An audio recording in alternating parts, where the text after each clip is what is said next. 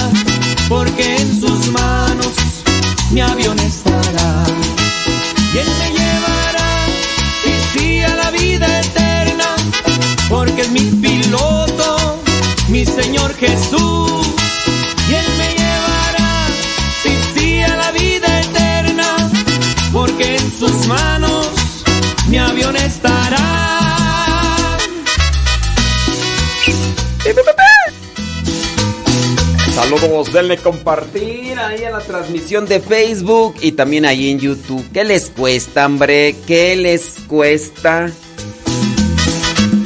So, so, sobre, sobre.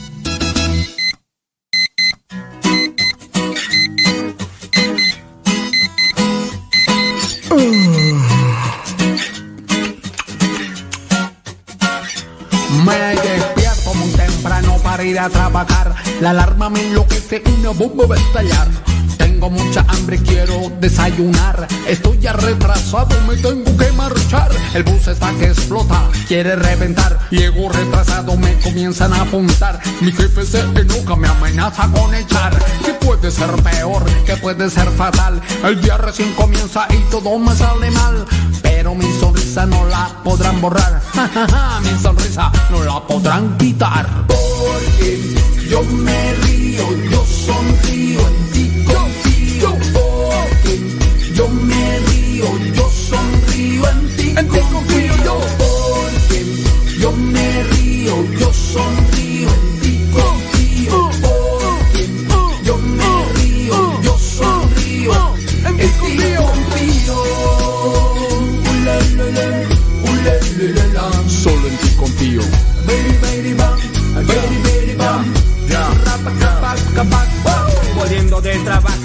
agobiado y estresado Me siento a comer, a tomar un helado. Pido yo la cuenta, pido lo facturado Y perdí mi billetera y no tengo ni un centavo Y me toca lavar, también trapear los pisos Pero mi sonrisa no la rompe ni un hechizo. Me toca irme a pie, comienza ya a llover Y me mano los zapatos y me pongo yo a correr.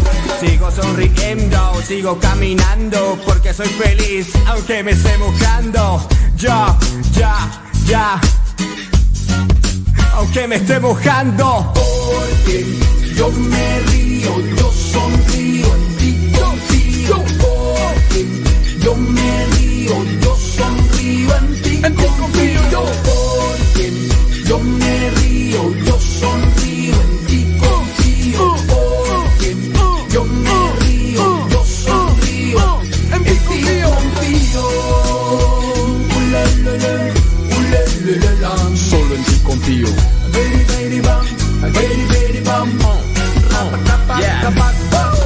llegué a mi casa casi de madrugada. Quería descansar, quería yo mi almohada. Quería yo comer, quería calentarme. Pero me arrodillé a dar gracias a mi padre. Gracias por tu amor, gracias por este día.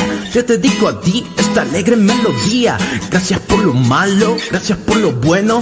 Gracias por mi madre, mi padre y mi abuelo. Gracias por la lluvia, el cielo y las estrellas. Por las personas malas veo en ella cosas bellas. Gracias por mi vida, el aire y la brisa. Gracias porque nunca yo pierdo tu sonrisa. Oh, la, la, la, la, la,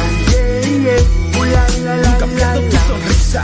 Porque yo me río, yo sonrío, en ti confío. Porque me río, yo sonrío, en ti en ti confío yo. Porque yo me río, yo sonrío,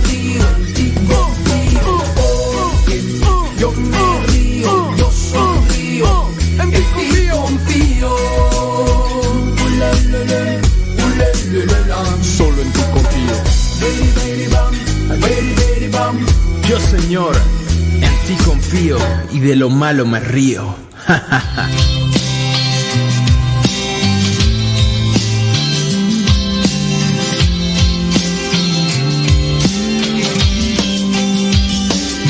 Si pudiera yo pedir algún deseo,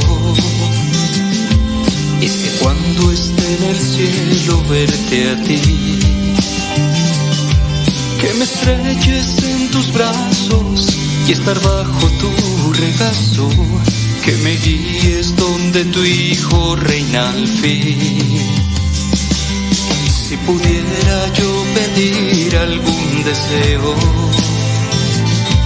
es sentir tu amor eterno dentro de mí. Que me estrelles en tus brazos y estar bajo tu regazo. Que me guíes donde tu hijo reina al fin. Madre de gran ternura, te ofrezco mi corazón.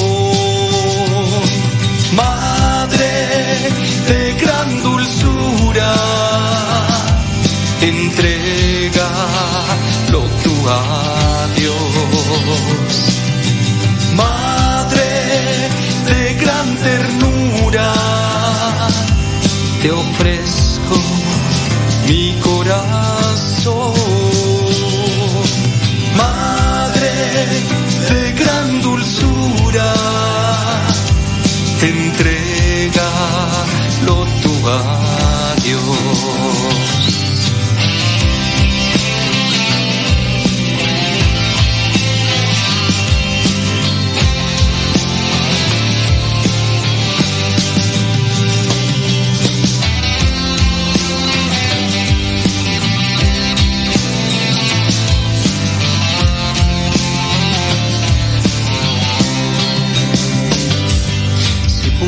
pudiera yo pedir algún deseo, es que cuando esté en el cielo verte a ti, que me estrelles en tus brazos y estar bajo tu regazo, que me guíes donde tu hijo reina al fin. Si pudiera yo pedir algún deseo, es tu amor eterno dentro de mí. Que me estrelles en tus brazos y estar bajo tu regazo. Que me guíes donde tu hijo reina al fin. Madre de gran ternura, te ofrezco mi corazón.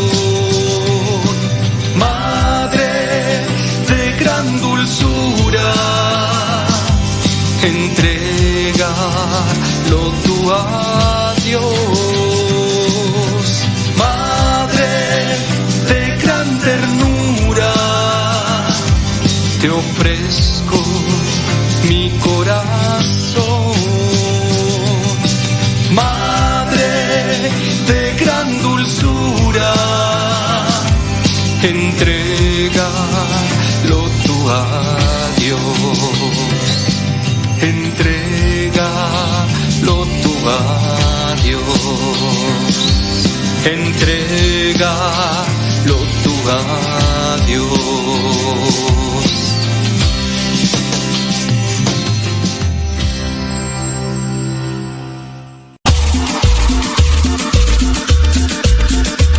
Abuelita, soy tu nieto y ya llegué.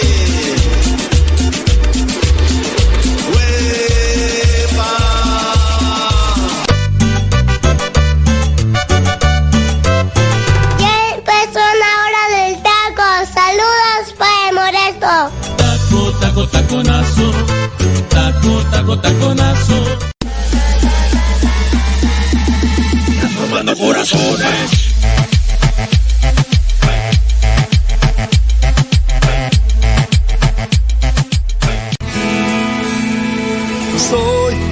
De los buenos, de una estirpe de guerreros, de la gente del Señor. Y lucho por ganarme un día el cielo, máscara cabellera, por ganarme su perdón.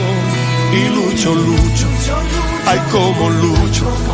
Y tanto lucho que ahora me dicen el luchador. Y lucho, lucho, ay como lucho. Y tanto lucho que ahora dicen el luchador, el luchador.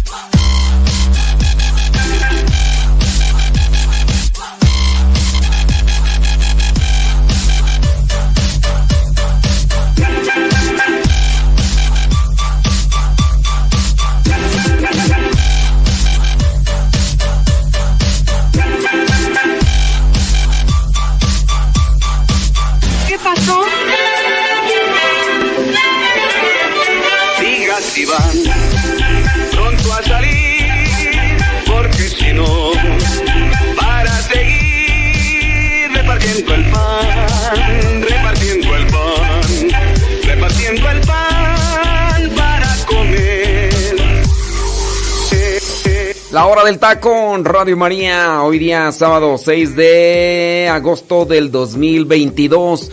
Una de la tarde con 7 minutos, ya casi 8 minutos. Saludos a mi prima, mi prima Goya. Prima, prima.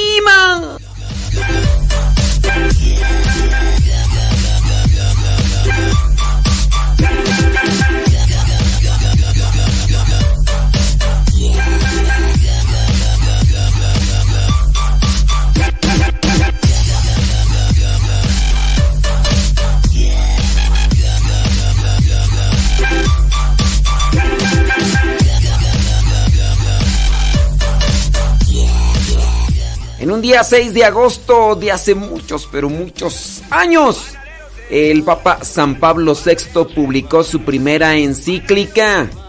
Un día, un día como hoy, 6 de agosto, pero del año 1964. El Papa San Pablo VI publicó la primera encíclica de su pontificado, Ecclesium Suam, sobre el mandato de la Iglesia en el mundo contemporáneo. El documento se refiere frecuentemente al Concilio Vaticano II reanudado por San Pablo VI tras la muerte de San Juan XXIII, que se encontraba aún en marcha y culminaría en el año 1965. San Pablo VI, que fue canonizado el 14 de octubre del 2018 junto a Monseñor Oscar Romero, escribió en su encíclica que la Iglesia Católica debe profundizar en la conciencia de sí misma, debe meditar sobre el misterio que le es propio, debe explorar para propia instrucción y edificación, la doctrina que le es bien conocida en este último siglo, investigada y difundida acerca de su propio origen, de su propia naturaleza, de su propia misión, de su propio destino final. Además, reflexionó sobre el deber presente de la Iglesia en corregir los defectos de los propios miembros y hacerles tender a mayor perfección y cuál es el método mejor para llegar con prudencia a tan gran renovación.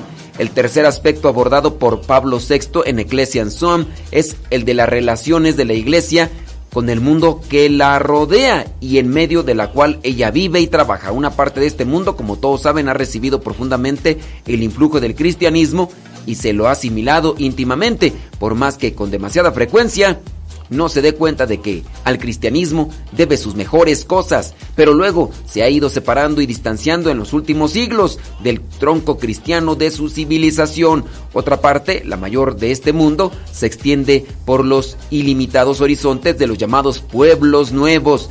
Este conjunto indicó es un mundo que ofrece a la iglesia no una, sino cien maneras de posibles contactos abiertos y fáciles, algunos delicados y complejos, otros hostiles y refractarios a un amistoso coloquio, por desgracia, con hoy muchísimos, pero muchísimos más. En las líneas finales de su primera encíclica, San Pablo VI destacó, la iglesia vive hoy más que nunca. Bueno, eso algunas de las cosas en esta primera encíclica de San Pablo VI, allá en el año 1964 en el año. ¿Quién de ustedes ya había nacido en ese día? ¿O quién de ustedes nació en este día del año 1964? Bueno, háganoslo saber. Una de la tarde ya con 11 minutos. Díganos qué está haciendo de comer.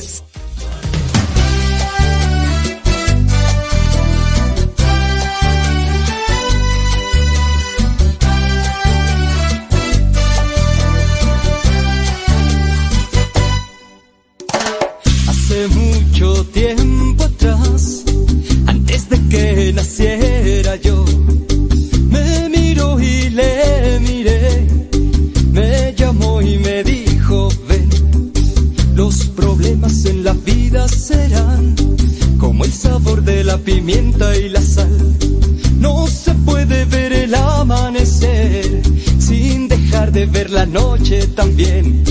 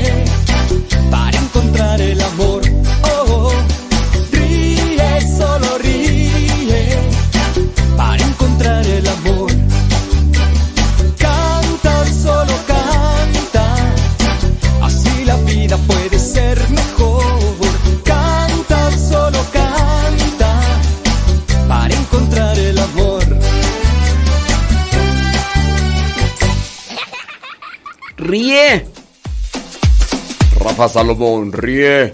Ríe, ríe, ríe. Hoy 6 de agosto la iglesia tiene presente... ¿A quién tú? Hoy es la fiesta de la transfiguración de Jesús, pero también la iglesia tiene presente al Papa Hormizda. ¿Qué nombre, verdad? Hormizda. Tengo curiosidad. Tengo curiosidad. En Roma, en la Basílica de San Pedro, sepultura de San Hormizda Papa abanderado de la paz, consiguió acabar con el cisma de Acacio en, el oriente, en Oriente y en Occidente. Hizo que se respetaran religiosamente por los nuevos pueblos los derechos de la iglesia allá en el año 523. Pero ¿por, por, qué, ¿por qué adoptar ese nombre tú de Hormizda? Hormizda. Originario de la campanía era un diácono de Roma, viudo cuyo hijo San Silverio había de ceñir también la tiara pontificia. O sea que su hijo también fue papa. ¡Wow! Mm. Y su hijo también fue santo, era viudo. En el año 514, Hormizda fue elegido papa, tuvo que consagrar toda su vida al problema dedicado y complejo de la situación que había producido en el oriente el cisma provocado por Acacio allá de Constantinopla, con el fin de aplacar a los monofisitas. A San Hormizda pertenece el honor de haber acabado con el cisma mediante la confesión de fe que llevaba su nombre, la fórmula de Hormizda. Este documento, citado todavía en el Concilio Vaticano I, es una de las pruebas más fehacientes de la autoridad que se atribuía al Papa en los seis primeros siglos. Sabemos que San Hormizda fue un hombre inteligente, hábil y amante en la paz. En los últimos años tuvo el consuelo de ver cesar en África la persecución de los vándalos. Válgame Dios, pues es todo lo que aparece ahí. Es una pequeña biografía hormizda. Válgame Dios. Sí, pues no, no, es muy común, no es muy común ese, ese nombre, hormista. yo quería saber qué onda, qué significaba hormizda. Bueno, podemos buscarlo, ¿da? Etimología de hormizda. A ver, vamos a ver. Hormizda. Etimología de hormizda. Hormizdas. Hormizdas es un nombre propio masculino de origen persa, en su variante español procede del persa antiguo, que significa el gran señor sabio. Pero ¿por qué escoger ese nombre? Bueno, pues es que son los primeros años, ¿no? Y igual se cambiaban de nombre y todo eso.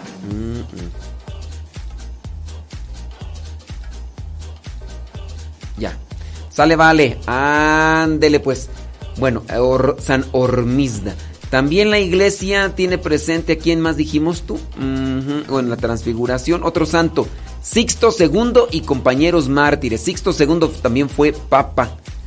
Em, fue el 24 y se dice así. Y por último, la iglesia tiene presente a los santos justo y pastor santos. Justo y pastor santos mártires. Niños, ¿no? A ver, déjame ver. El, dice, en la Hispania cartaginense, santos mártires, justo pastor, todavía niños, corrieron voluntariamente al martirio. ¿Qué dice por acá? Es que de repente... Diga. Dice, abandonando en la escuela sus tablillas de escolar y detenidos por orden del juez, inmediatamente azotados, animándose y exhortándose mutuamente, fueron degollados por su amor a Cristo. Ándele, pues, pues niños mártires. ¿Qué dice una señora acá tú? A ver, vamos a ver, vamos a ver. Bueno, déjeme ver porque es una hermana que me está pidiendo. Ay, hermana. Piensa que no, estoy, piensa que no estoy en programa de radio. Ahorita vamos a atender.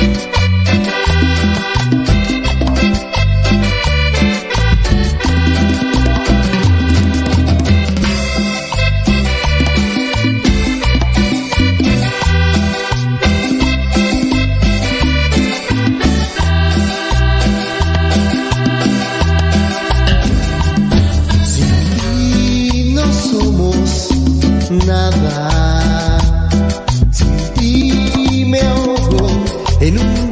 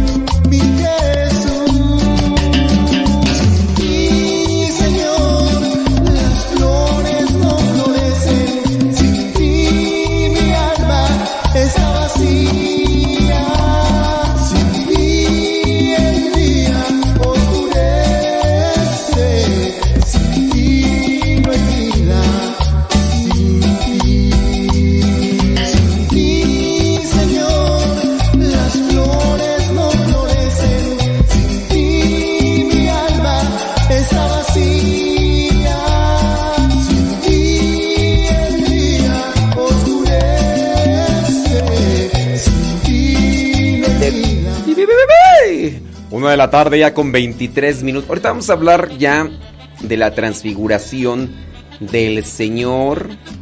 Y le mandamos saludos allá a los que nos están escuchando. Gracias.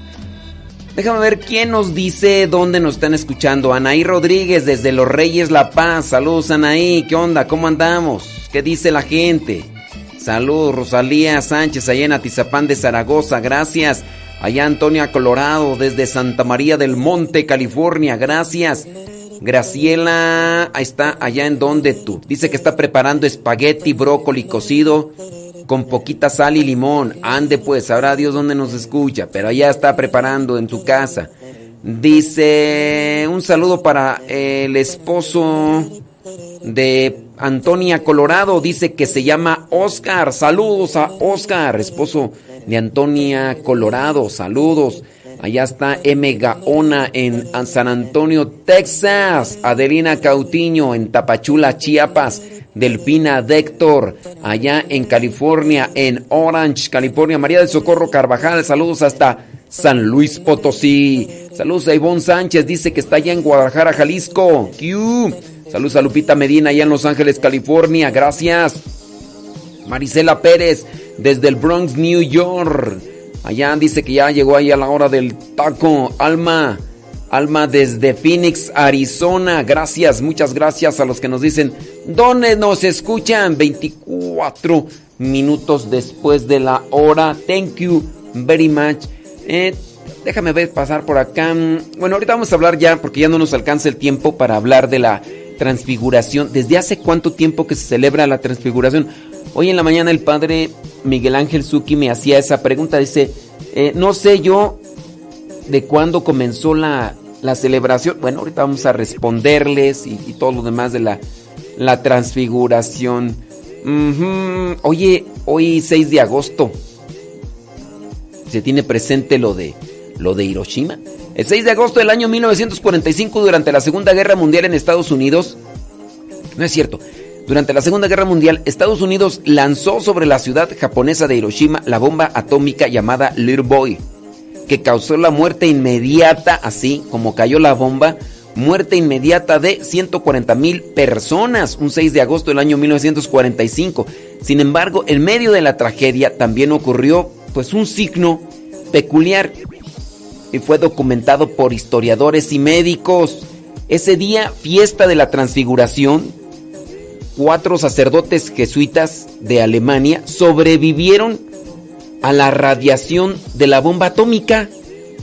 Sí, se encontraban en la casa parroquial de la iglesia de Nuestra Señora de la Asunción, uno de los pocos edificios que resistió la bomba.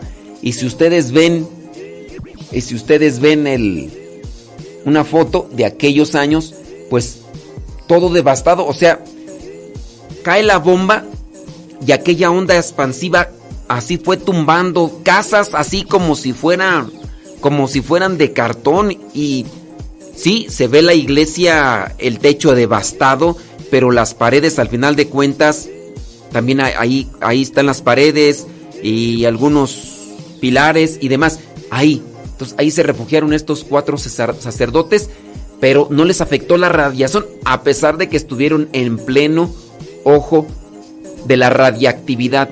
En el momento de la explosión uno de ellos estaba celebrando la misa, otro desayunaba y el resto se encontraba en las dependencias de la parroquia. Pero pues no. Según escribió el propio padre Humbert en su diario, Únicamente sufrieron daños menores producto de cristales rotos, pero ninguno a consecuencia de la energía atómica liberada por la bomba. Los médicos les dijeron que la radiación les produciría lesiones graves, enfermedades e incluso una muerte prematura. El pronóstico de los médicos nunca se cumplió. No desarrollaron ningún trastorno en el año 1976, 31 años después del lanzamiento de la bomba. El padre Schiffer acudió al Congreso Eucarístico de Filadelfia en Estados Unidos y relató su historia, donde confirmó que los cuatro jesuitas, después de 31 años, aún estaban vivos y sin ninguna dolencia, lo cual confirmó, pues, una manifestación de parte de Dios. Fueron examinados por decenas de doctores unas 200 veces a lo largo de los años posteriores y pues decían, pues no sabemos eh, ¿Cómo lo explicamos? Oye, estuvieron en el pleno ojo de la radiación. Ahí está. Ahí está la fotografía, todo. Y no les pasó. Dijeron los doctores, ¿saben qué? Ustedes ya. Ya tan prontos en ir a saludar a San Pedro. Los cuatro religiosos nunca dudaron de que habían gozado de la protección divina y la intercesión de la Virgen. Vivíamos en el vivíamos el mensaje de Fátima y rezábamos juntos el rosario todos los días, explicaron. Hace unos años, eh, al celebrarse un aniversario más de la bomba de Hiroshima, el obispo de Nigat, Monseñor, eh, bueno, ya tenemos que irnos a una pausa, pero sí, fíjese nada más lo que son las cosas. A veces uno no, no ve eso, ¿verdad? ¿Ustedes rezan de rosario todos los días? Bueno, yo espero que sí. Vamos a una pausa y ahorita regresamos. Ya viene Rafa Salomón también con su segmento Músicos para Dios.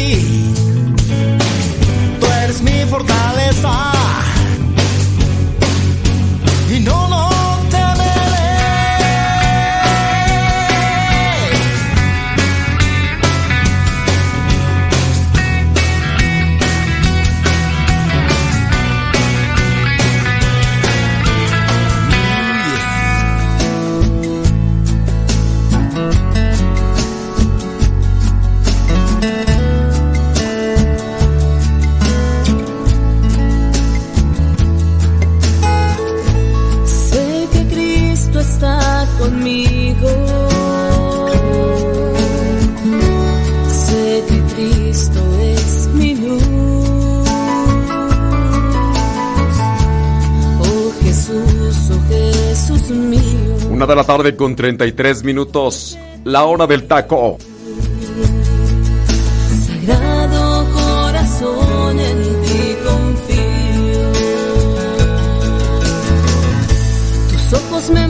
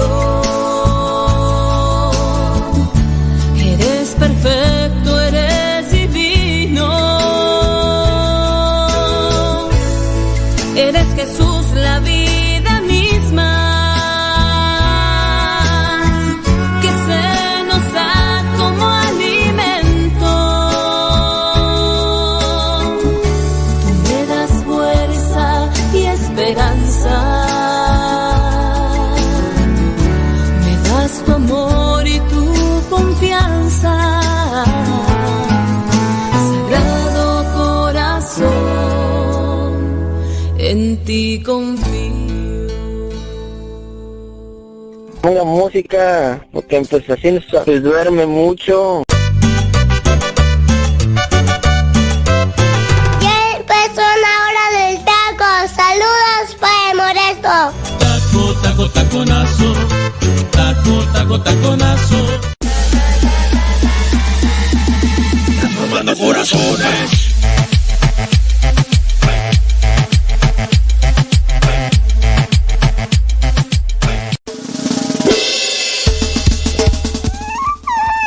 De la tarde con 37 minutos. ¿Cómo le va? ¿Todo bien? Me parece magnífico. ¿Dónde nos escucha? ¿Qué está haciendo? Platique, cuente, diga, infórmenos. Ande pues, hombre. Sale, vale, claro, por supuesto. Aquí estamos al pie cañón. Mandamos saluditos a ustedes que ahí están en sintonía. Déjame ver por acá algunas de las personas que ya nos hacen favor de llegar sus mensajes. Gracias. Muchas, pero muchas. ¡Gracias! Sábado 6. Oye, de la transfiguración. Y ahorita vamos a hablar de la transfiguración. Después de, Rafa Salomón, entramos ya acá con lo que vendría a ser la explicación de la transfiguración. Mm, bueno, pues vamos a rezar por por Héctor Miranda. ¿Qué te parece, María Miranda? Vamos a rezar por Héctor Miranda, ¿verdad? Para que se deje tocar por Dios. Ali Estrada, allá en Quick Creek, Arizona. Gracias, muchas gracias. Saludos allá hasta Greenville, Texas. Hasta don David Trejo. Gracias. Betty Galván en Springfield, Oregon. Gracias. Marisela Rosales en Guadalajara, Jalisco. Saludos hasta Comonfort.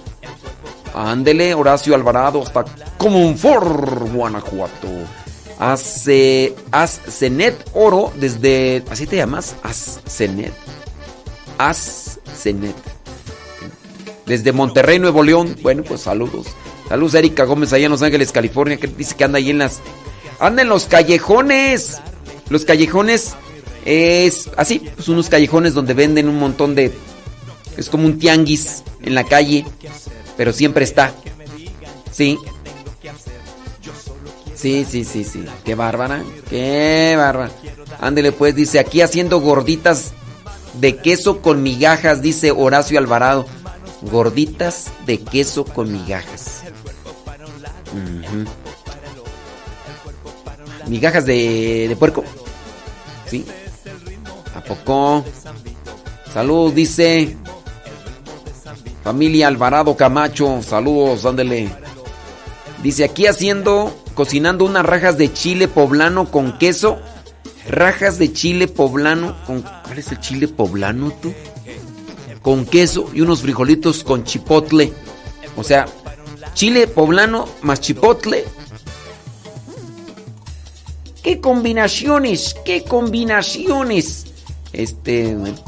Saludos, ándele pues, mira, ya Horacio nos mandó como quién sabe cuántos mensajes. Que saludos para la familia Alvarado Camacho. Y ahí están los saludos a la familia.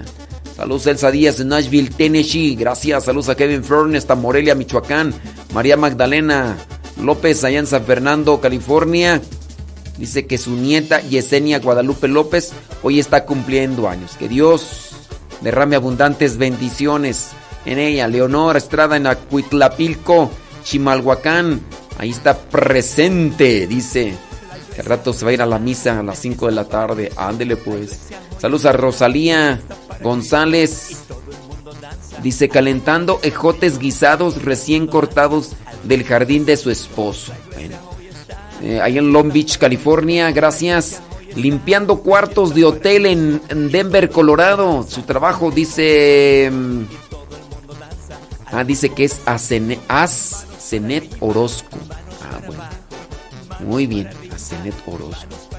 Sale, vale. Vientos huracanados. Sale, vale. Señoras, señores, ya llegó Rafa Salomón. Ahí viene, duro y tupido. Y después nosotros regresamos. Después nosotros regresamos con la explicación de lo que es el día de la transfiguración y todo lo demás. ¿Quiere usted conocer más de eso? Bueno, regresando, regresando de Rafa Salomón, porque ya llegó con su segmento. Músicos para Dios, Rafa, are you ready? I am ready too. Okay, let's go, let's go. Let it be, let it be. You don't understand? Oh my wow! You must speak English to understand what I'm trying to, what what I am trying to say. Oh, this is bilingual show. La hora del taco es de the, the taco hour.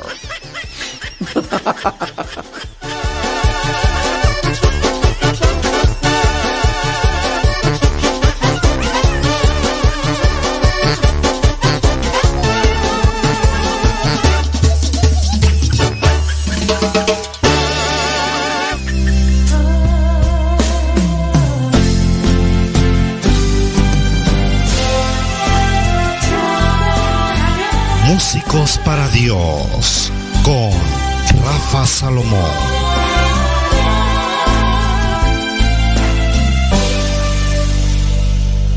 Saludos, es un verdadero gusto estar nuevamente con todos ustedes.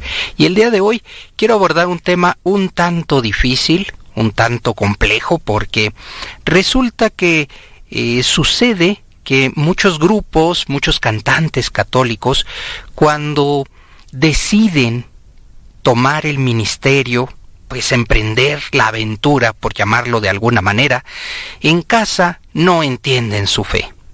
Y entonces vienen las críticas, los comentarios, las burlas, ¿cómo te vas a dedicar a eso?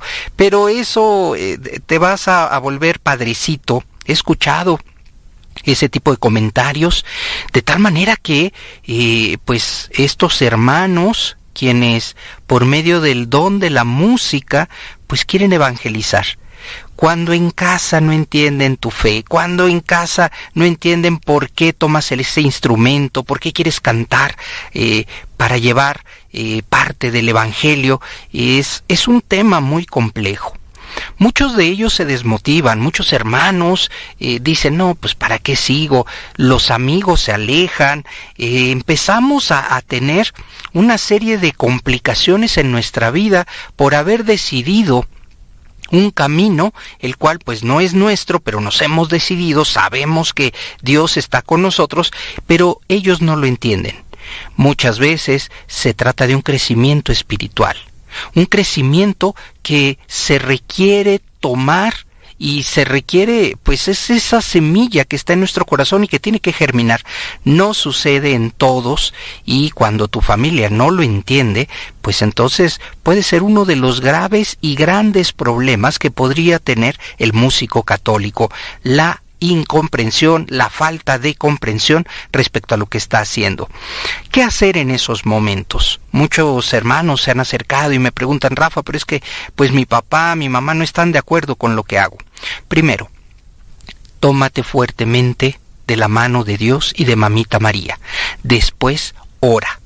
Pide esa fortaleza, porque llegará el Espíritu Santo a tu vida que te va a permitir ser fuerte en medio de esos comentarios, en medio de esas burlas. Y te recuerdo que al primero que se las hicieron fue a Jesucristo. Nosotros entonces, ¿qué nos esperamos? De tal manera que tendrás que guardar silencio. No te defiendas, porque muchas veces en medio de esa defensa es el maligno quien intenta darnos razones. Es el maligno quien te dice a dónde vas y para qué vas y allá. Eh, hay una serie de comentarios ¿eh? que, que desafortunadamente, lejos de inspirar, pues nos quitan toda la energía. Pero es el maligno, ¿eh? Y no quiere decir que tu familia sea mala. Esto lo, lo, comparto. No quiere decir que sean malos, solo que no te han entendido, que tienen miedo ante el cambio que se está aproximando a tu vida, que no entienden lo que significa acercarse a la luz, que no comprenden lo que significa ayudar al prójimo. Entonces ellos tienen miedo y la forma de detenerte o la forma de eh, contenerte y decir, no, no, no, ¿para qué vas? Pues esa forma es haciendo estos comentarios. Son desmotivándote. Número cuatro, en todo esto que te estoy mencionando, guarda silencio. En silencio, aunque estés muy enojado, muy enojada, mantén la calma, guarda silencio y ese dolor ofrécelo a Dios. Dile, Señor, tú sabes que me duele que mis padres me digan esto, que mi mamá, mi papá me impidan, pero yo guardo silencio. Ellos quieren que yo sea músico comercial. Yo quiero ser músico para Dios. Así que guardo este silencio, aunque me duele, aunque me es difícil, lo hago por ti, Señor. El músico para Dios está muy expuesto a las burlas, a las burlas de sus compañeros, porque es muy probable que él haya empezado a tomar clases de música y que los músicos con los que está, pues lo que aspiran es a tener una carrera comercial y no una carrera espiritual por llamarlo así, ¿eh? Entonces, eh, ¿qué es lo que vas a experimentar? Pues el alejamiento, vas a empezar a pasar por una serie de procesos que te van a formar que indudablemente te harán fuerte en medio de la dificultad. Sigue adelante, continúa, persevera, confía y ora. Músico para Dios, si en este momento estás recibiendo esas burlas, si en este momento estás recibiendo todo eso que de alguna manera pues nos duele en el corazón y nos causa heridas, guarda silencio, no intentes convencer a nadie, no intentes decirles que y, las razones por las que estás ahí, que sean tus razones únicamente para ti y entrégale ese dolor a Dios, que seguramente Él no se quedará con nada. Hasta la próxima.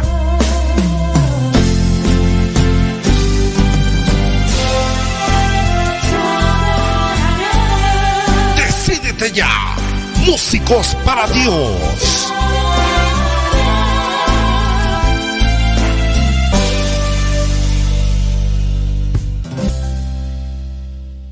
No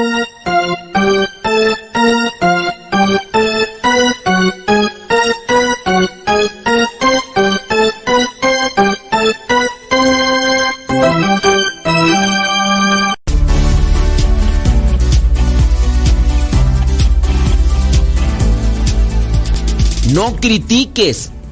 Procura más bien colaborar con todos sin hacer críticas.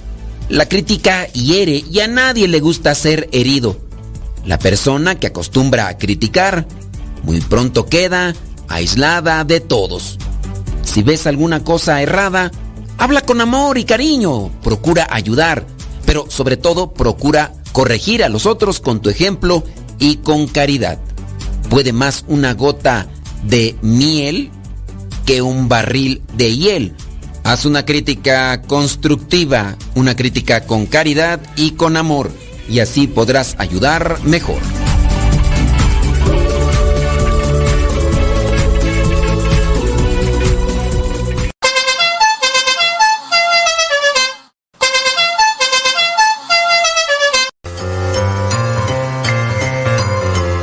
¿Ya estás listo para la trivia? En realidad es una pregunta sencilla, pero queremos de alguna manera compartirla. Vamos con ella. La pregunta es la siguiente. ¿Cuántos años tenía de viuda Ana, la profetisa que miró al niño Jesús en el templo? ¿Cuántos años tenía de viuda Ana, aquella profetisa que miró al niño Jesús en el templo cuando lo presentaron? Tenía 78 años de viuda tenía 82 años de viuda o tenía 84 años de viuda. ¿Cuántos años tenía de viuda Ana, la profetisa? 72, 82 u 84.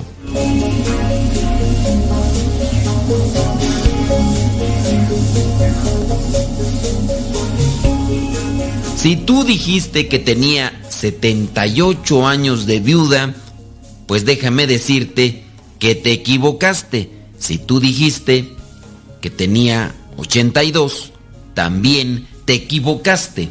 Pero si tú dijiste que tenía 84 años, acertaste. Y lo puedes comprobar en el Evangelio de Lucas, capítulo 2, versículo 37, donde dice, hacía ya 84 años que se había quedado viuda.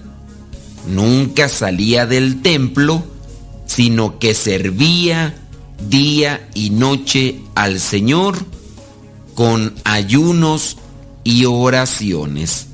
Entonces tenía 84 años de edad Ana y después se dedicaba a servir en el templo con ayunos y oraciones. Hay por ahí algunas personas que después de viudas se han dedicado a cuidar a los nietos, pero los nietos crecen y ya llega el momento en el que no están. Después, algunas se dedican a trabajar. Claro está aquellas que vienen a estar todavía fuertes, pero la viudez no tiene fecha. Llega cuando se adelanta la pareja, pero también hay algunas que siendo viudas se consagran al Señor. Ojalá y aquella persona que es viuda lo considere. Yo conozco a una señora que quedó viuda y que incluso cuando sabía que el esposo estaba ya muy grave de salud, siempre tenía presente que ella quería consagrarse a Dios. Después de que falleció el esposo, pasó el tiempo, se preparó y ya se ha consagrado al Señor. Hay algunas viudas consagradas a Dios, consagradas al templo, a la oración, aquellos sacrificios que también son de ayuda para su alma, pero también para muchas personas que no se acercan a la iglesia. Hay algunas viudas que querrán rehacer su vida con otra persona. Deja que Dios ilumine tu pensamiento, tu alma y tu vida para que puedas escoger lo mejor para ti. Acompáñate de un guía espiritual, analízalo en la oración para que puedas discernir siempre lo mejor. Ana llevaba 84 años de viuda y ahí en el templo pudo ver al Mesías. Ella conocía de la llegada de aquel que iba a salvar al pueblo de Israel. A lo mejor eso era lo que la mantenía en espera, en entrega. También el anciano Simeón pudo contemplar y agarrar al niño y darle su bendición. Ana, sin duda, pudo estar ahí ante la presencia de Jesús y también saber que Dios le había dado esa oportunidad. Son tiempos de Dios, son esperas. A lo mejor 84 años, quién sabe. Hay veces que se podría esperar más o menos. Pidamos a Dios paciencia, fortaleza para ver los signos que Él nos manda. En Lucas capítulo 2, versículo 37, podrás verificar entonces que llevaba 84 años de viuda, Ana, la que después de fallecido su esposo, se consagró al Señor.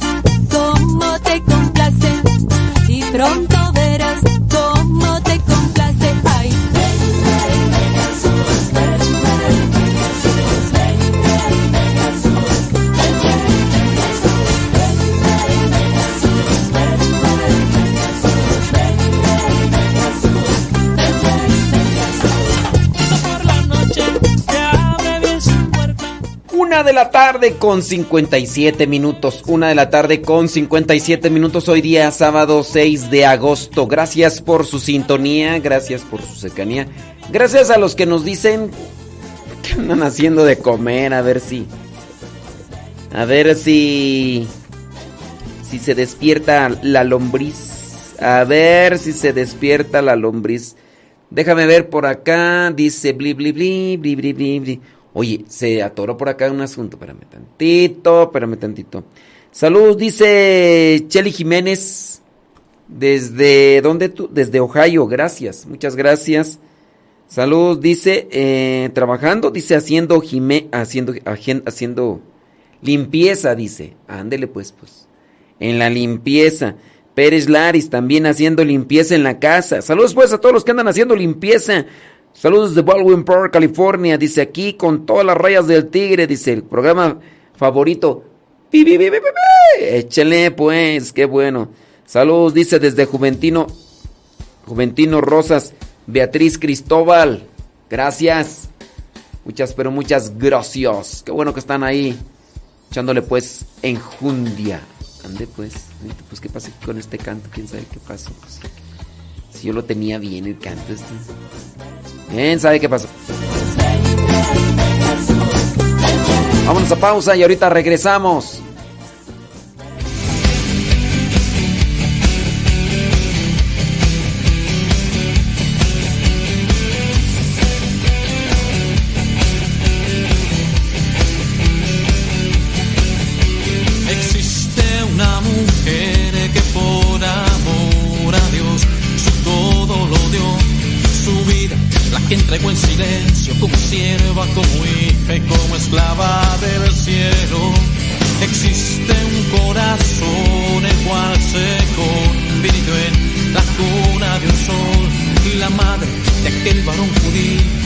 De aquel precioso niño cual su vida entregó.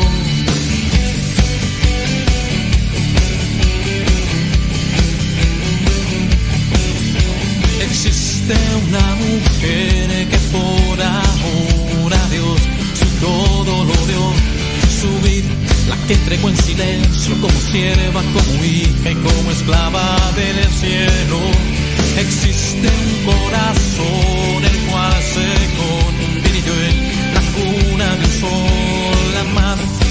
aquel varón judío, de aquel precioso niño cual su vida entregó reina del cielo, madre de los pueblos, emperatriz de América y dueña de mi México. Oh, oh, oh, oh, madre, de Dios. Oh, oh, oh, oh. ¿Quién estará allá en controles en Radio María? Héctor Malta. ¿Quién estará? Saludos. Sal- saludos a Juan Silva. Juan Silva. Allá en Coldwater, Michigan. Órale. Gracias. Gracias a la vida. Que me ha dado tanto. Medio dos luceros. Déjame, déjame saludar a los que están en el Facebook. En el Facebook. Dice. Dice María Magdalena López que ella preparó unos camarones a la diabla. Es decir, que para la nuera, dice, dice, preparé unos camarones a la diabla, es decir, a la nuera. Qué feo se llevan, de veras. Qué feo se llevan. Kifiu. Kifiu. Kifiu. Pero bueno, cada quien. Eh, saludos a Claudia. Que nos escucha en Zacatecas, dice María Miranda. Saludos, Claudia. ¿Todo bien? Ándele. Saludos hasta la Noria, Michoacán, dice Ana María Aldama. Gracias. ¿Quién más tú? ¡Carmen! ¡Carmen! Carmen Avillana desde Fresnillo, Zacatecas. ¡Carmen! ¡Carmen! Allá en Avillana, Zacatecas. ¿Cómo andamos, Carmen? ¡Carmen! ¡Carmen! ¡Carmen! Marta Medina, allá en Garden Grove, California. Carmen. hay vida, solo en Jesús hay verdad. Jesucristo es la promesa del Padre a la humanidad.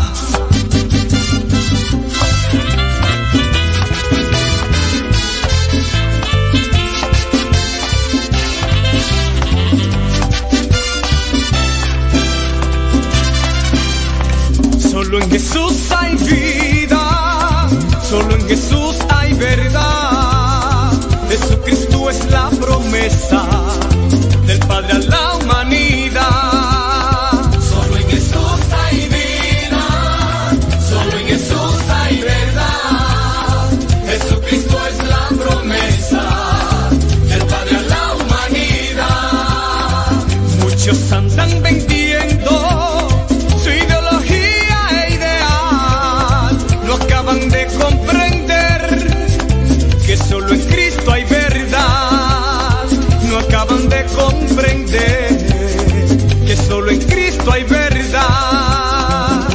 Jesús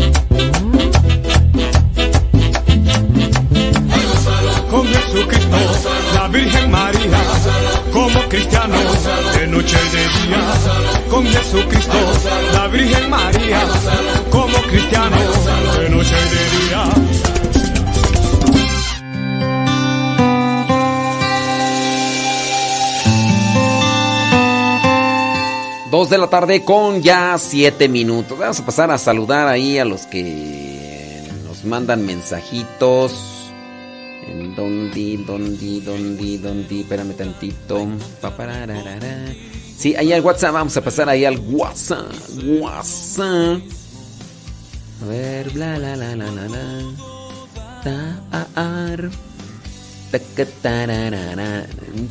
Es,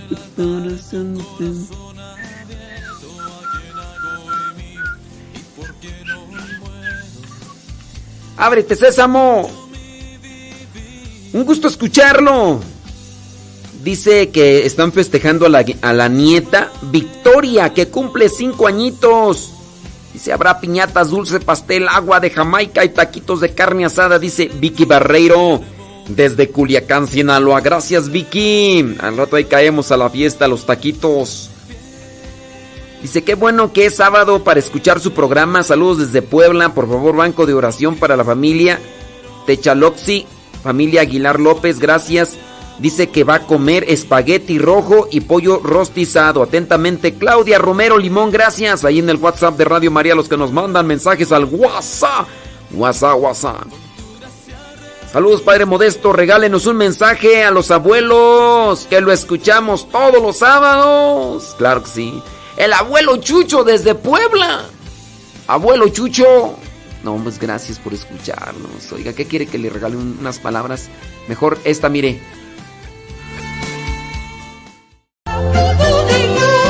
Abuelito, dime tú, ¿qué sonidos son los que oigo yo? Abuelito, dime tú,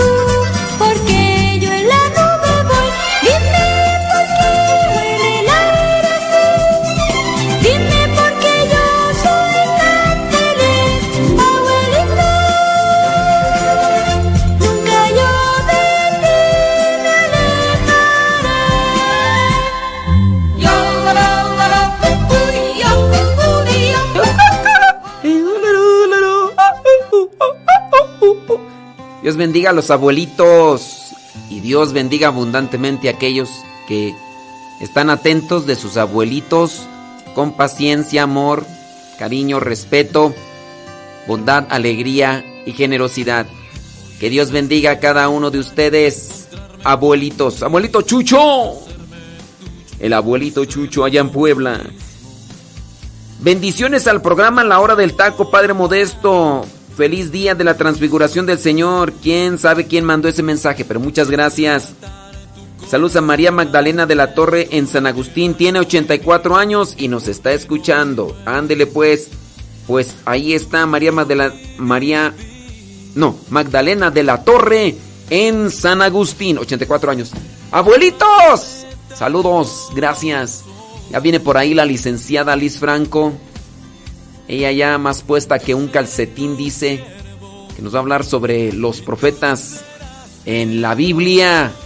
Así que después nosotros llegamos con lo que vendría a ser la transfiguración. Vamos a hablar del contexto, origen y litúrgicamente de todo. Así que vámonos, señoras, señores, gracias. Son las 10, son las 10. Son 2 con 10. Dos, es que ya se hambre, ya se hambre. Ya se hambre. Con, con lo que, con- cuando uno tiene hambre, como que se asonza uno más.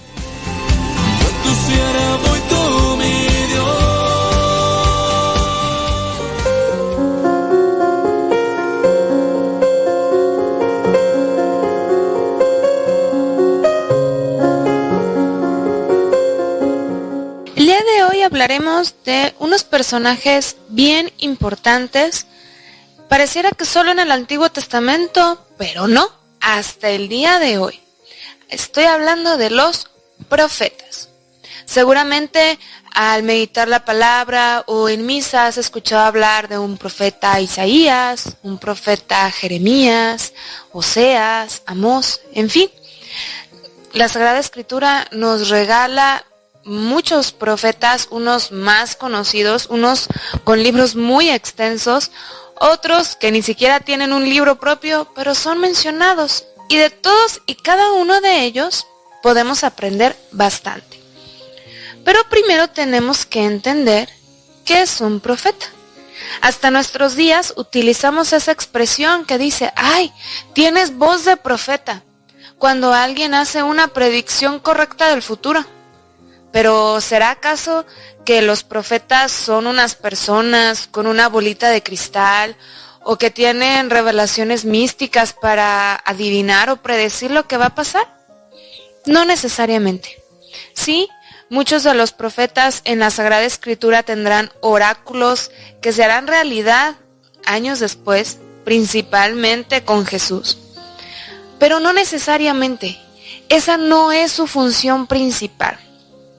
Un profeta es un hombre que vive una realidad concreta. Ah, qué caray, eso suena como, como muy genérico. Tú y yo somos personas que vivimos una realidad concreta. ¿Qué hace especial a un profeta? ¿Por qué tienen el valor que tienen? Ah, porque este hombre que vive una realidad concreta es llamado por Dios. ¿Ok? Ya hay algo especial. Dios escoge a esta persona ¿para qué? Para transmitir un mensaje. Y este mensaje va a ser transmitido para sus contemporáneos. Por eso hice mucho hincapié que es una persona que vive una realidad concreta. Dios lo llama para comunicar su palabra a sus contemporáneos. Ya sean de su misma ciudad, algunos profetas les pide a Dios que cambien de ciudad pero no van a viajar en el tiempo, no van a, no le hablan a personas que van a vivir 100, 200 o 500 años después, le van a hablar a personas de su época. ¿Y cuál es su objetivo? Indicarles el camino recto, indicarles cuál es la voluntad de Dios. ¿Para qué? Para que vivan un buen presente y también un muy buen futuro. El común denominador de los profetas va a ser un mensaje de conversión. Y esto lo podemos entender por cómo surgieron. Vamos a recapitular un poquito acerca de la historia del pueblo de Israel. Están en Egipto con Moisés, eh, Dios los libera, con Moisés como patriarca, llegan a la tierra prometida. Josué ayuda a repartir las tierras entre las tribus, pero todavía había pueblos ahí viviendo, entonces hay guerrillas y surgen los jueces. Son líderes que ayudan al pueblo, lo guían, ponen orden, les ayudan con las guerrillas. Y nuestro último juez será Samuel. Pero Samuel también va a tener la característica que es el primer profeta. Porque si bien todos los hebreos rezaban y hablaban con Dios, digamos que Samuel tenía un poquito más de línea directa y Dios se hablaba al tú por tú con él y dile al pueblo esto, dile al pueblo lo otro. Samuel se va a convertir en el primer profeta y después de él va a haber muchos. ¿Y por qué se vuelven tan necesarios los profetas? Porque si bien Dios en el monte Sinaí le da a Moisés las tablas de la ley, Moisés se las comunica al pueblo y dice, si sigues esta ley, Dios se compromete contigo. Dice Dios, yo seré tu Dios y tú serás mi pueblo. Pero ¿qué pasaba? El pueblo fallaba, se alejaba de la ley, adoraba a los ídolos de los dioses vecinos.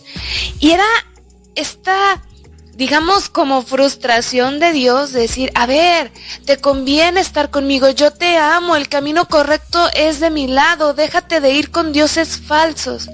Y como no le hacían caso a Dios, que ya les había dado la ley, pues les mandaba a estos profetas para que les dijeran, regresa, vuelve al camino verdadero, vuelve al amor de Dios. Todos los profetas van a tener este común denominador un mensaje que invita a la conversión y una promesa de salvación. ¿Por qué? Porque Dios nunca nos deja de amar. Dios nunca deja de amar a su pueblo y Él ansía que el pueblo regrese a Él. Les los invita a convertirse. ¿Para qué? Para Él darles todo su amor que ya les da, pero poderlo aprovechar. Sin embargo, estos mensajes pues no siempre eran bien recibidos. Porque los reyes, sacerdotes o el pueblo en general eran muy felices en su pecado, en sus riquezas, en su soberbia y no tenían muchas ganas de convencer, de convertirse. ¿Y qué hacía el profeta? Se achicopalaba, se regresaba y le decía a Dios siempre no. No, se mantenía firme. ¿Y ¿Cómo le hacía para mantenerse firme a pesar de estar viviendo una situación tan complicada?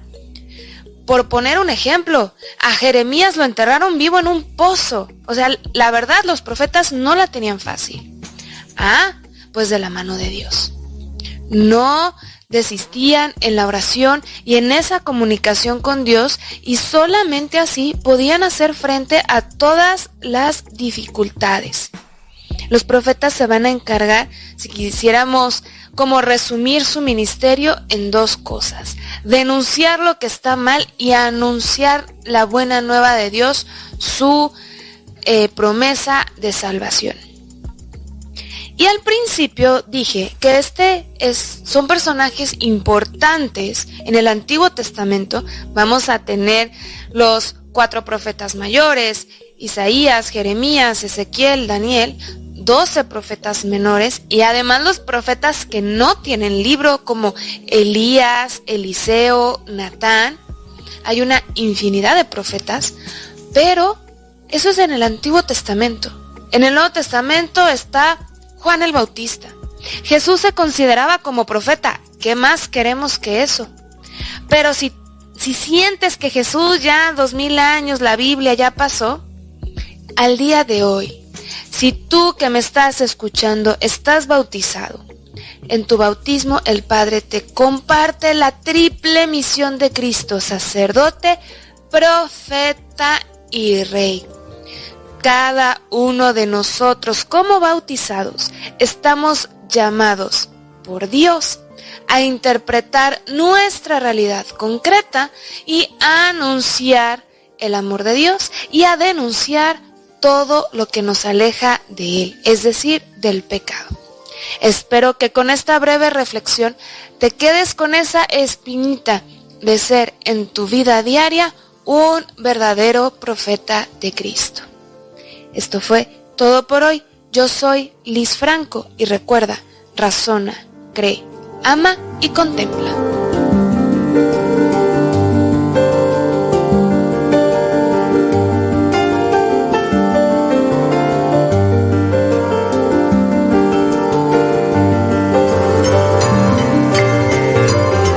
¿Ya estás listo para la trivia del día de hoy? Pues vamos con ella. La pregunta es la siguiente. ¿Cómo se llamaba la hermana de Moisés? Sí, Moisés, aquel profeta que sacó al pueblo de Israel de Egipto. ¿Cómo se llamaba la hermana de Moisés? ¿Se llamaba Ana? ¿Se llamaba María? ¿O se llamaba Sara? ¿Cómo se llamaba la hermana de Moisés, el que rescató al pueblo de Israel de Egipto? ¿Se llamaba Ana? ¿Se llamaba María? ¿O se llamaba Sara?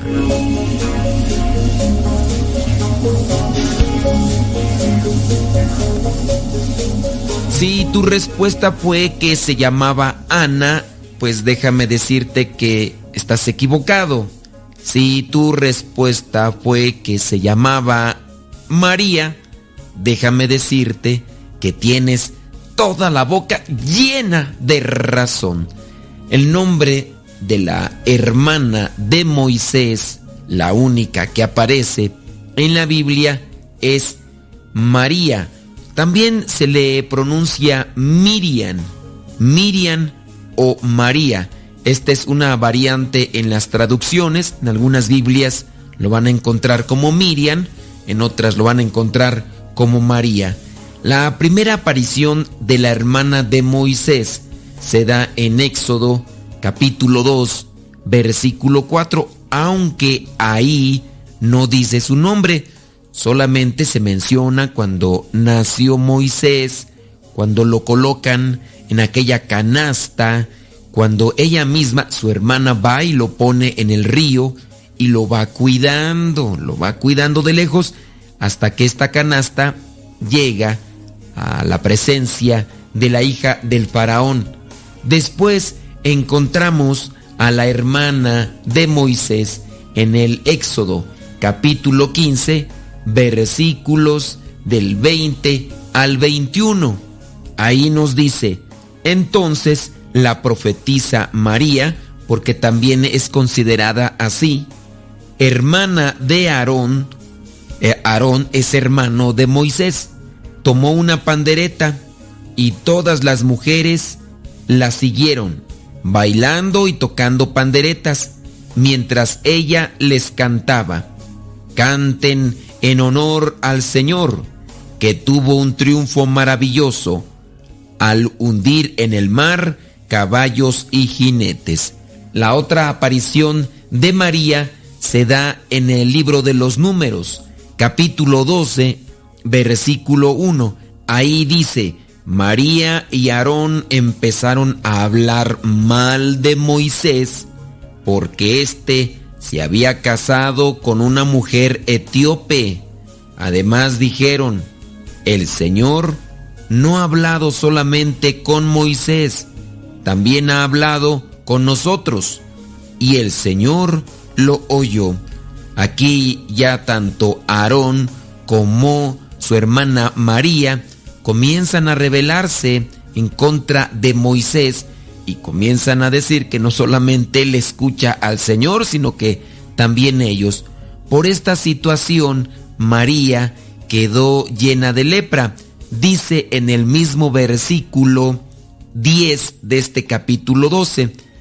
Y en cuanto la nube se alejó de la tienda, María se puso leprosa, con la piel toda blanca. Cuando Aarón se volvió para mirar a María y vio que estaba leprosa, le dijo a Moisés, Por favor, mi Señor, no nos castigues por este pecado que tontamente hemos cometido. En este caso, murmurar contra Moisés, porque primero se había casado con una mujer etíope y la otra porque le decían que no solamente Dios le hablaba a él. Después María tiene que purificarse, dice en el versículo 15 del mismo capítulo 12 de los números. María fue echada fuera del campamento por siete días, mientras el pueblo se movió de allí. En cuanto María se reunió con ellos, se pusieron en camino desde Acerot y acamparon en el desierto de Parán. El otro pasaje y el único ya donde aparece la hermana de Moisés es en el libro de los números capítulo 20 versículo 1. Ahí nos dice, en el primer mes del año los israelitas llegaron al desierto de Sin y se quedaron por un tiempo en Cadés. Allí murió María y allí fue enterrada. Lo que se ve con la familia de Moisés, en este caso su hermano Aarón y su hermana, son cosas que posiblemente se pueden estar dando en algunas familias, cierto tipo de envidias, cierto tipo de rivalidades. Para el caso de Moisés se menciona que era una persona realmente humilde. Se dice que era incluso el más humilde en toda la tierra. No quería entrar tanto en conflicto con ellos y en muchos de los casos se quedó callado. Para el caso de su hermano Aarón, vino a cometer incluso algunas cosas todavía un tanto más fuertes, como cuando comenzó a hacer lo que es el becerro de oro que después el pueblo de Israel mismo estará adorando, mientras Moisés estaba allá recibiendo los mandamientos, las tablas de la ley. Cuidar nuestro corazón, cuidar nuestras intenciones, purificar nuestras actitudes y pronunciamientos en relación a nuestros hermanos. Los hermanos de sangre pero también con los que nos rodean. Somos hermanos en Cristo. Hay que evitar la murmuración, la crítica, el señalamiento y reconocer cuando Dios llama a alguien o le da un talento especial o sobresale por ese talento especial. Lejos de estar con envidias y murmuración, mejor pedirle a Dios que nos conceda la colaboración unos con otros para ayudarnos y crecer conjuntamente. Nos hace falta mucha humildad. Pedirle a Dios que nos conceda todos los dones necesarios para no entrar en rivalidad. Es muy triste encontrar familias que no están unidas y solamente por cuestiones de envidia, algunas cuestiones de herencia, pero también de envidia porque uno ha progresado más que otro, quizás se encuentra en otra situación económica y material. Que sea el amor el que reine en los corazones de cada uno de nosotros y podamos vernos todos como hermanos e hijos de Dios. Recuerda, la hermana de Moisés se llama María.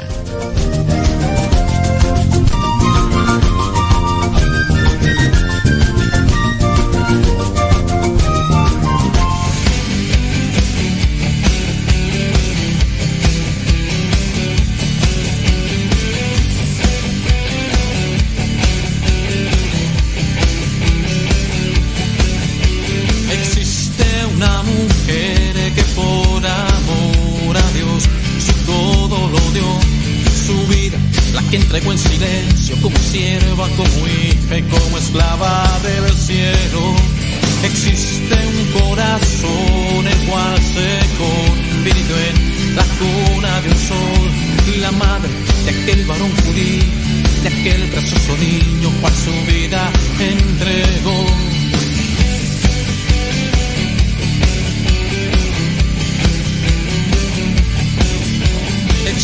Existe una mujer que por amor a Dios su todo lo dio, su vida, la que entregó en silencio como sierva, como hija y como esclava del cielo. Existe un corazón el cual se convirtió en la cuna de un sol, la madre de aquel varón judío, de aquel precioso niño cual su vida entregó reina del cielo, madre de los pueblos, emperatriz de América y dueña de mi México, madre de la vida, dueña del consuelo, portadora de la fe, la que enseña en su silencio. Oh, oh, reina, madre de Dios.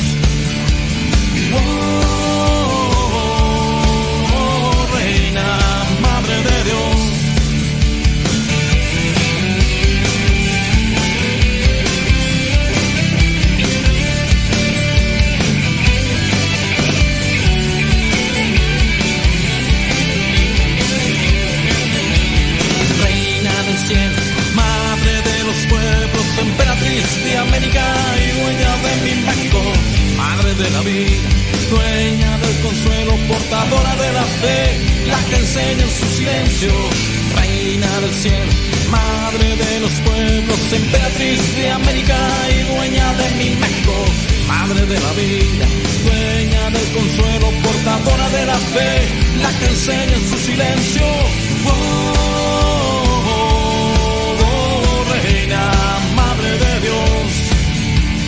Oh,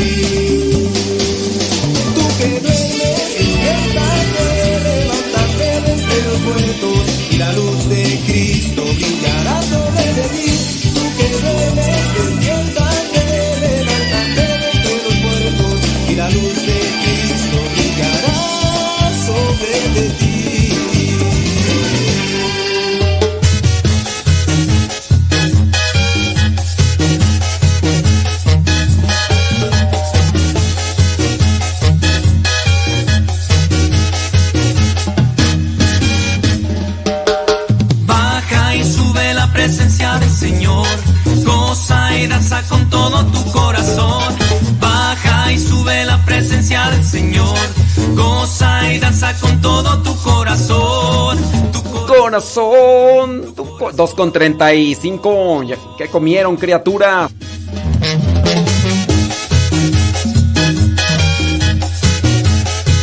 Echarle a la tripa.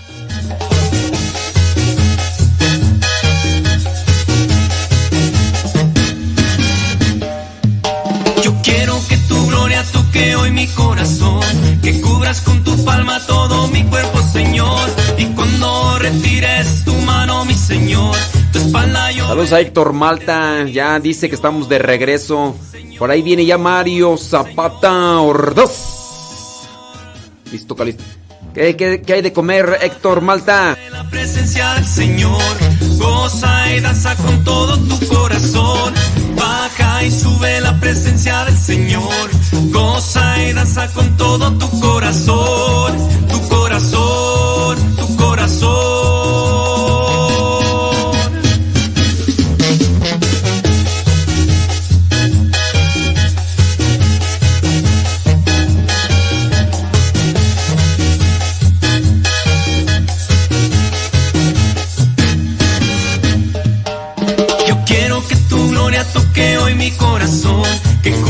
Tu palma todo mi cuerpo, Señor. Y cuando retires tu mano, mi Señor, tu espalda yo veré y te seguiré, Señor, Señor. Vámonos. Viene ya.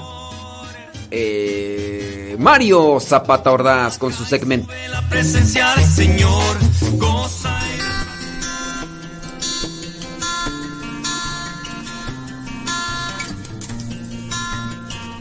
Bienvenidos una vez más a esta su cápsula, nuestra cápsula de formación e información para la defensa de la vida. Mi nombre, Mario Zapata, miembro de los líderes laicos servidores de la palabra y miembro de ProLife Army.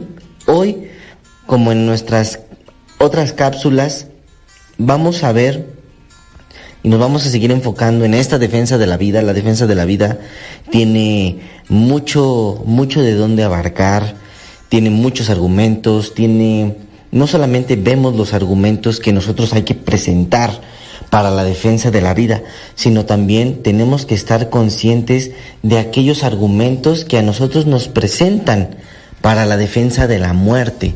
Entonces, hoy vamos a ver cuáles son esas falacias, esos argumentos que los promotores de la muerte nos presentan más comunes.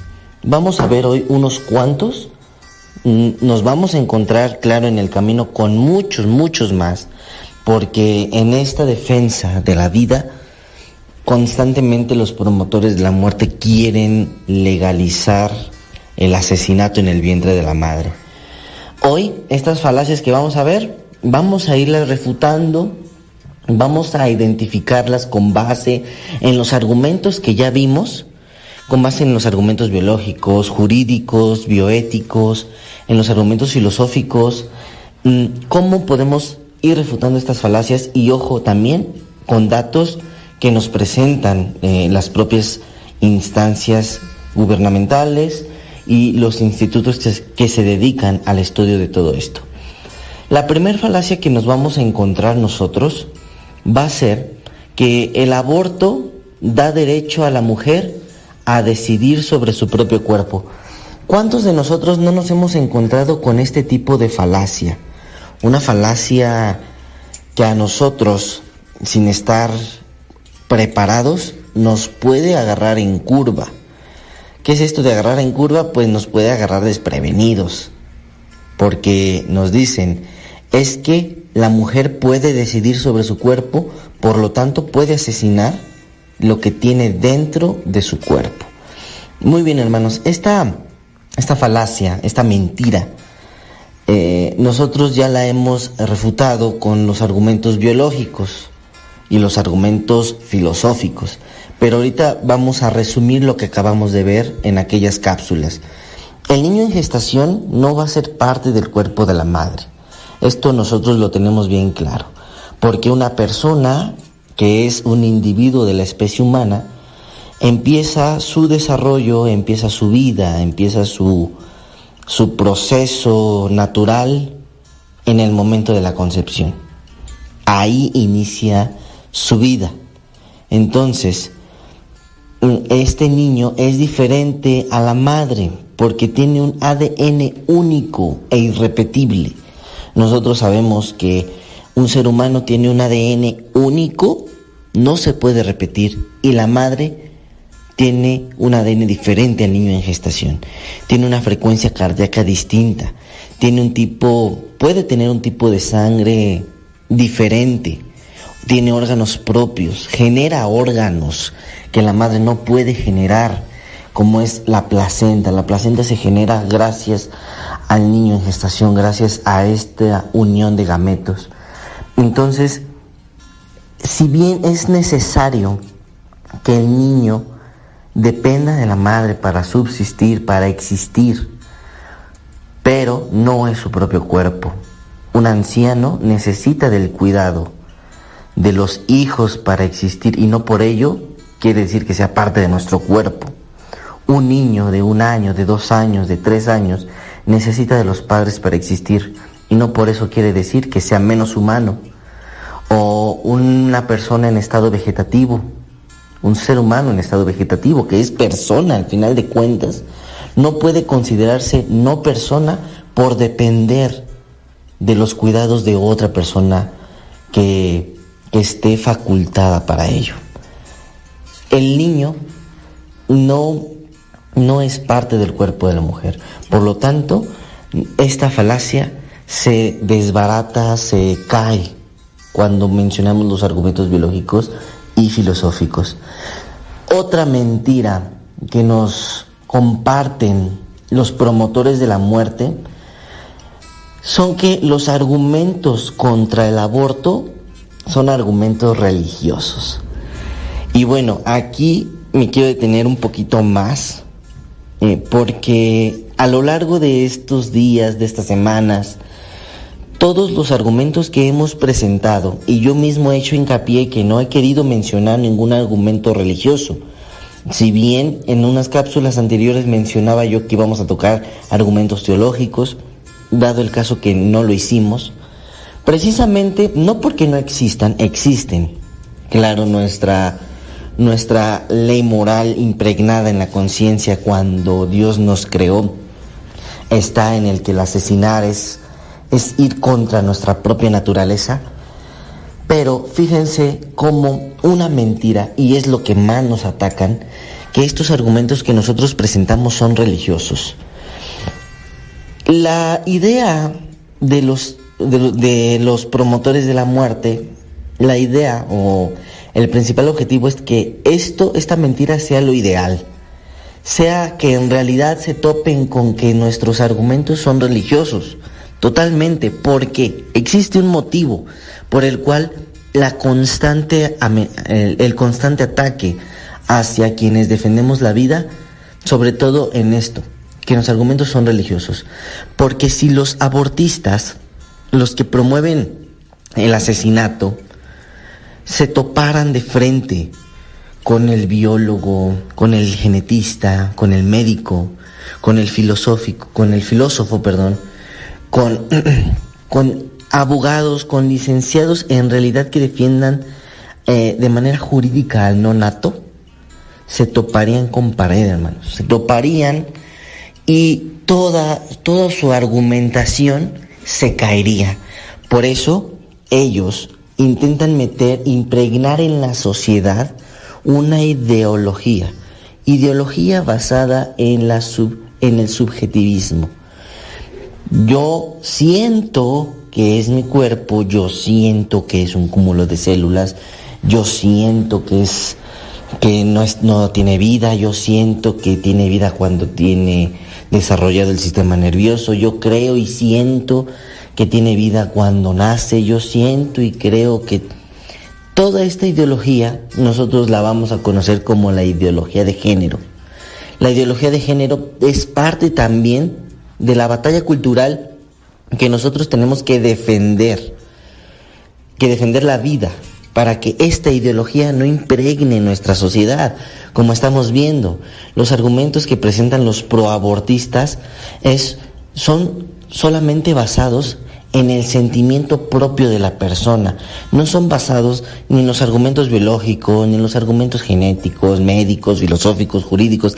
El argumento que ustedes gusten y manden, hermanos. Sustentados en una ciencia que tiene objeto, objeto de estudio y objeto material. Entonces, no puede el abortista, el promotor de la muerte, enfrentarse con argumentos sólidos. Y es por eso que a nosotros nos atacan con que nuestros argumentos son religiosos.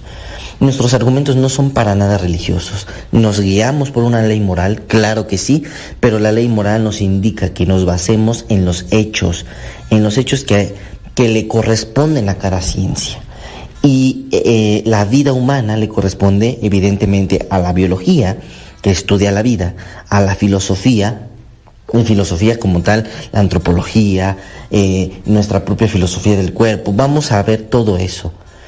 Mm, cómo estos argumentos, este argumento como tal, se desmorona también con los proabortistas. Porque cuando uno les presenta nuestros argumentos, lo único que hacen es guiarse por el sentimiento. Esta ideología de género la vamos a, ir platicando cuando terminemos de ver todas estas mentiras, que ahorita solamente vimos dos, pero quiero que tengan bien en cuenta que la ideología de género la vamos a ver adelante una vez terminadas lo que son nuestras, eh, nuestros argumentos, lo que nos atacan, las principales falacias eh, como tal, mm, ad hominem, eh, ad popolorum, el hombre de paja, la falacia de, etcétera, etcétera. Pero hermanos, quiero que se lleven bien, bien impregnadas estas dos mentiras del aborto.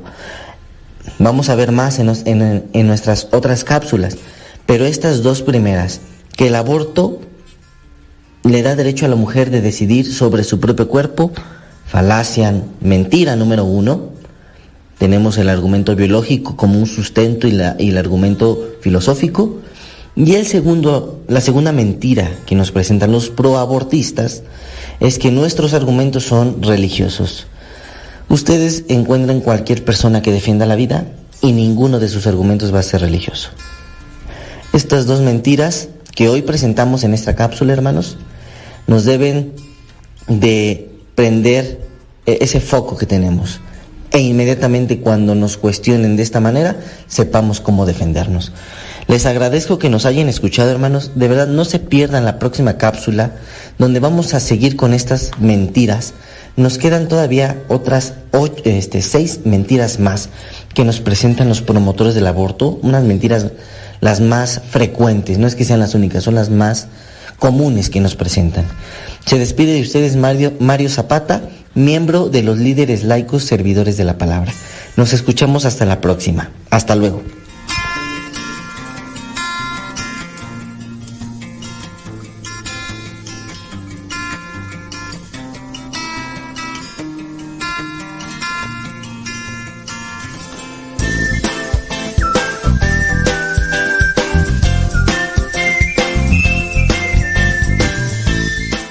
La festividad de la transfiguración del Señor es una de las grandes fiestas del calendario litúrgico. El día de la transfiguración del Señor se celebra el 6 de agosto por la Iglesia Católica. La fiesta de la transfiguración del Señor celebra el día en que en el monte Tabor Cristo Jesús ante sus apóstoles Pedro, Santiago y Juan manifestó su gloria como hijo amado del Padre en presencia de Moisés y Elías, dando testimonio de la ley y de los profetas. Durante la transfiguración, Cristo llevó a sus fieles al monte Tabor en Israel. El monte Tabor es la montaña más alta de Galilea y ofrece un magnífico panorama sobre la Tierra Santa. Fue allí donde Jesús manifestó su gloria a los tres discípulos que iban a ser sus testigos de su dolorosa agonía en el huerto de los olivos, San Pedro, Santiago y Juan. Ahí en ese lugar, en el monte Tabor, su rostro, el rostro de Cristo, se volvió tan brillante como el sol, sus ropas tan blancas como la nieve. La gloria de su divinidad brilló sobre todo su cuerpo. Y ahí, en ese momento, hacen su aparición Moisés y Elías. Aparecieron a su lado y le hablaron de su inminente muerte en Jerusalén. Los apóstoles se alegraron de tan maravillosa vista y en ese momento San Pedro gritó, Señor, estamos aquí, hagamos tres tiendas, una para ti, otra para Moisés y otra para Elías. Todavía estaban hablando cuando una nube brillante los cubrió y se oyó una voz. Este es mi Hijo amado, en quien he puesto todo mi placer. Escúchenlo. Los tres apóstoles tuvieron miedo y cayeron al suelo, pero Jesús se acercó a ellos y los tocó y les dijo que se levantaran, y ellos lo hicieron, y ya no vieron nada más, solamente a Jesús y en este caso ya en su estado ordinario. Mientras bajaban de la montaña, Jesús les advirtió de no divulgar lo que habían visto hasta que hubiera resucitado de entre los muertos. Los tres testigos guardaron el secreto, pero más tarde este hecho extraordinario sirvió a todos los apóstoles de manera admirable para probar la divinidad del Salvador. También les sirvió para soportar valientemente las pruebas de su apostolado. La fiesta de la transfiguración es muy antigua en el oriente cristiano. Se estableció muy temprano, el 6 de agosto, en pleno verano, allá en el siglo X, por decisión del emperador. Incluso se convirtió en un día festivo en todo el imperio bizantino. En Occidente, después de haber sido una fiesta local durante mucho tiempo, se convirtió en una fiesta universal. Todo esto tras la victoria que detuvo el avance turco allá en el año 1456, para conmemorar la victoria que detuvo la ola invasora del islamismo cerca de Belgrado allá en el año 1457, cuya noticia llegó a Roma el 6 de agosto Calixto III extendió esta solemnidad a toda la iglesia. La fecha litúrgica de su celebración fue elegida de acuerdo a la práctica de las iglesias orientales que ya tenían muchos años celebrándola. Con el bautismo de Cristo es una de las fiestas de la teofanía, es decir, de la manifestación de Cristo como Hijo de Dios. El significado de la transfiguración del Señor. 40 días antes de la exaltación de la cruz, la transfiguración del Señor nos recuerda cómo Cristo quiso preparar el corazón de sus discípulos para superar lo que vendría a ser el escándalo de la cruz. Pero también es una proclamación de la maravillosa adopción que hace de todos los creyentes hijos de Dios en su Hijo Jesús y de la claridad con la que un día brillará todo el cuerpo de la iglesia. ¿Qué significa la transfiguración en el diccionario bíblico? La transfiguración es un episodio de la vida de Jesucristo y este episodio está contado en los evangelios. La transfiguración es un cambio en la apariencia corporal de Jesús por unos momentos de su vida terrenal. Todo esto para revelar su naturaleza divina a los tres discípulos. La transfiguración está narrada solamente en el Evangelio de Mateo, de Marcos y de Lucas. ¿Qué mensaje nos da Jesús en su transfiguración? El propósito de la transfiguración de Cristo en al menos parte de su gloria celestial era ciertamente permitir a ese círculo interno, si se le puede llamar así, de sus seguidores más cercanos para que lo entendieran mejor. San Pablo viene a decir que ellos son las columnas de la iglesia, es decir, Pedro, Santiago y Juan. Cristo cambió radicalmente su apariencia para que sus discípulos pudieran contemplar su gloria. Los discípulos, que hasta entonces solo lo habían conocido en forma humana, se hicieron más conscientes de la divinidad de Cristo, aunque todavía no lo comprendían completamente. Esto les dio el consuelo que necesitaban después de oír la terrible noticia de su inmensa muerte, porque ya había anunciado Jesús lo que le iba a pasar llegando a Jerusalén. Y fue ahí cuando Pedro lo llevó aparte y comenzó a reprenderlo. Y ya después el mismo Jesús reprochará no a Pedro, sino a Satanás, que estaba haciendo que Pedro dijera aquellas cosas de que no fuera a Jerusalén. Después de todo esto, Jesús tiene que mostrar quién es en realidad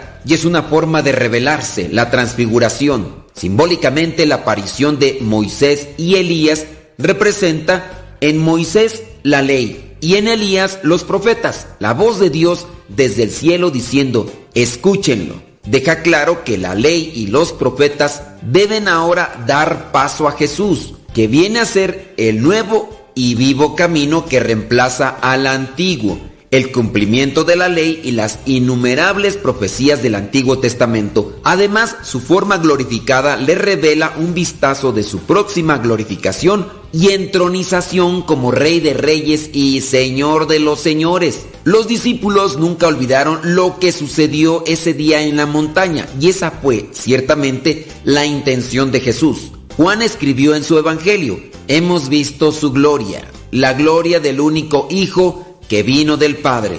Juan capítulo 1 versículo 14.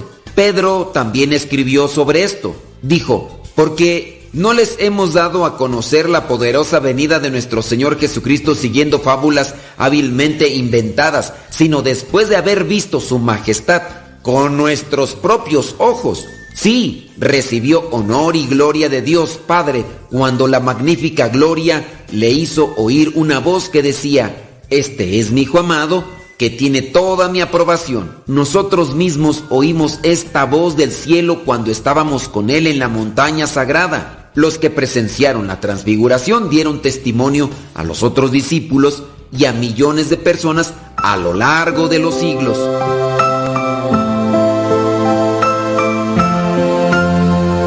Oración a la transfiguración de nuestro Señor Jesucristo. Señor Jesús, envía tu Espíritu para que Él nos ayude a leer la Biblia en el mismo modo con el cual tú la has leído a los discípulos en el camino de Maús, con la luz de tu palabra escrita en la Biblia. Tú les ayudaste a descubrir la presencia de Dios en los acontecimientos dolorosos de tu condena y muerte. Así, la cruz, que parecía ser el final de toda esperanza, apareció para ellos como fuente de vida y resurrección. Crea en nosotros el silencio para escuchar tu voz en la creación y en la escritura, en los acontecimientos y en las personas, sobre todo en los pobres y en los que sufren. Tu palabra nos oriente a fin de que también nosotros, como los discípulos de Maús, podamos experimentar la fuerza de tu resurrección y testimoniar a los otros que tú Estás vivo en medio de nosotros como fuente de fraternidad, de justicia y de paz. Te lo pedimos a ti, Jesús, Hijo de María, que nos has revelado al Padre y enviado tu Espíritu. Amén.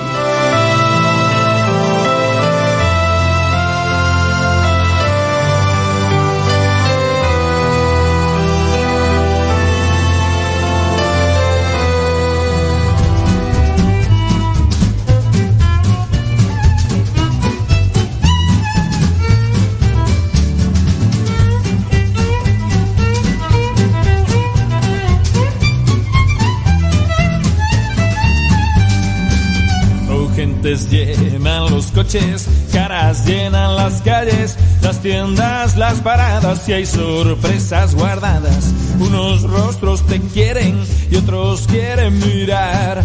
Unos quieren la vida y otros la tirarán. Muchos nos la resbalan y otros queremos más. Con otros nos rozamos y brota un manantial.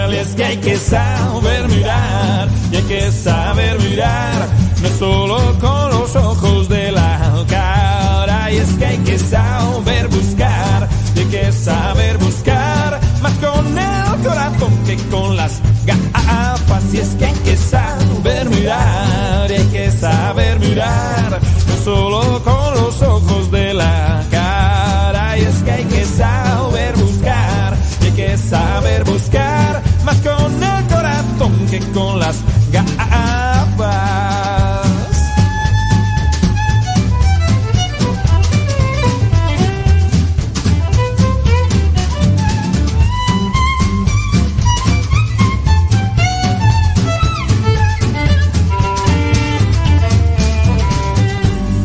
En estaciones y en el metro amargados, esperando un cumplido, un aliento, un abrazo, una mirada tierna y entre tanta frialdad abre una conexión y un encuentro de paz. Muchos viven muy serios, no habrán visto la luz. Cada día enciende llamas y una llama eres tú. Y es que hay que saber mirar y hay que saber mirar, no solo con los ojos de la cara. Y es que hay que saber buscar hay que saber buscar, más con el corazón que con las gafas. Y es que hay que saber mirar hay que saber mirar, no solo con los ojos de la cara. Y es que hay que saber Gracias. Gracias por habernos escuchado la hora del taco. Saludos al señor Ernesto, alias el Porro.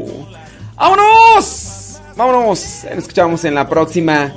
Si Dios no dice otra cosa. Saludos a Héctor Malton. Ahí en controles.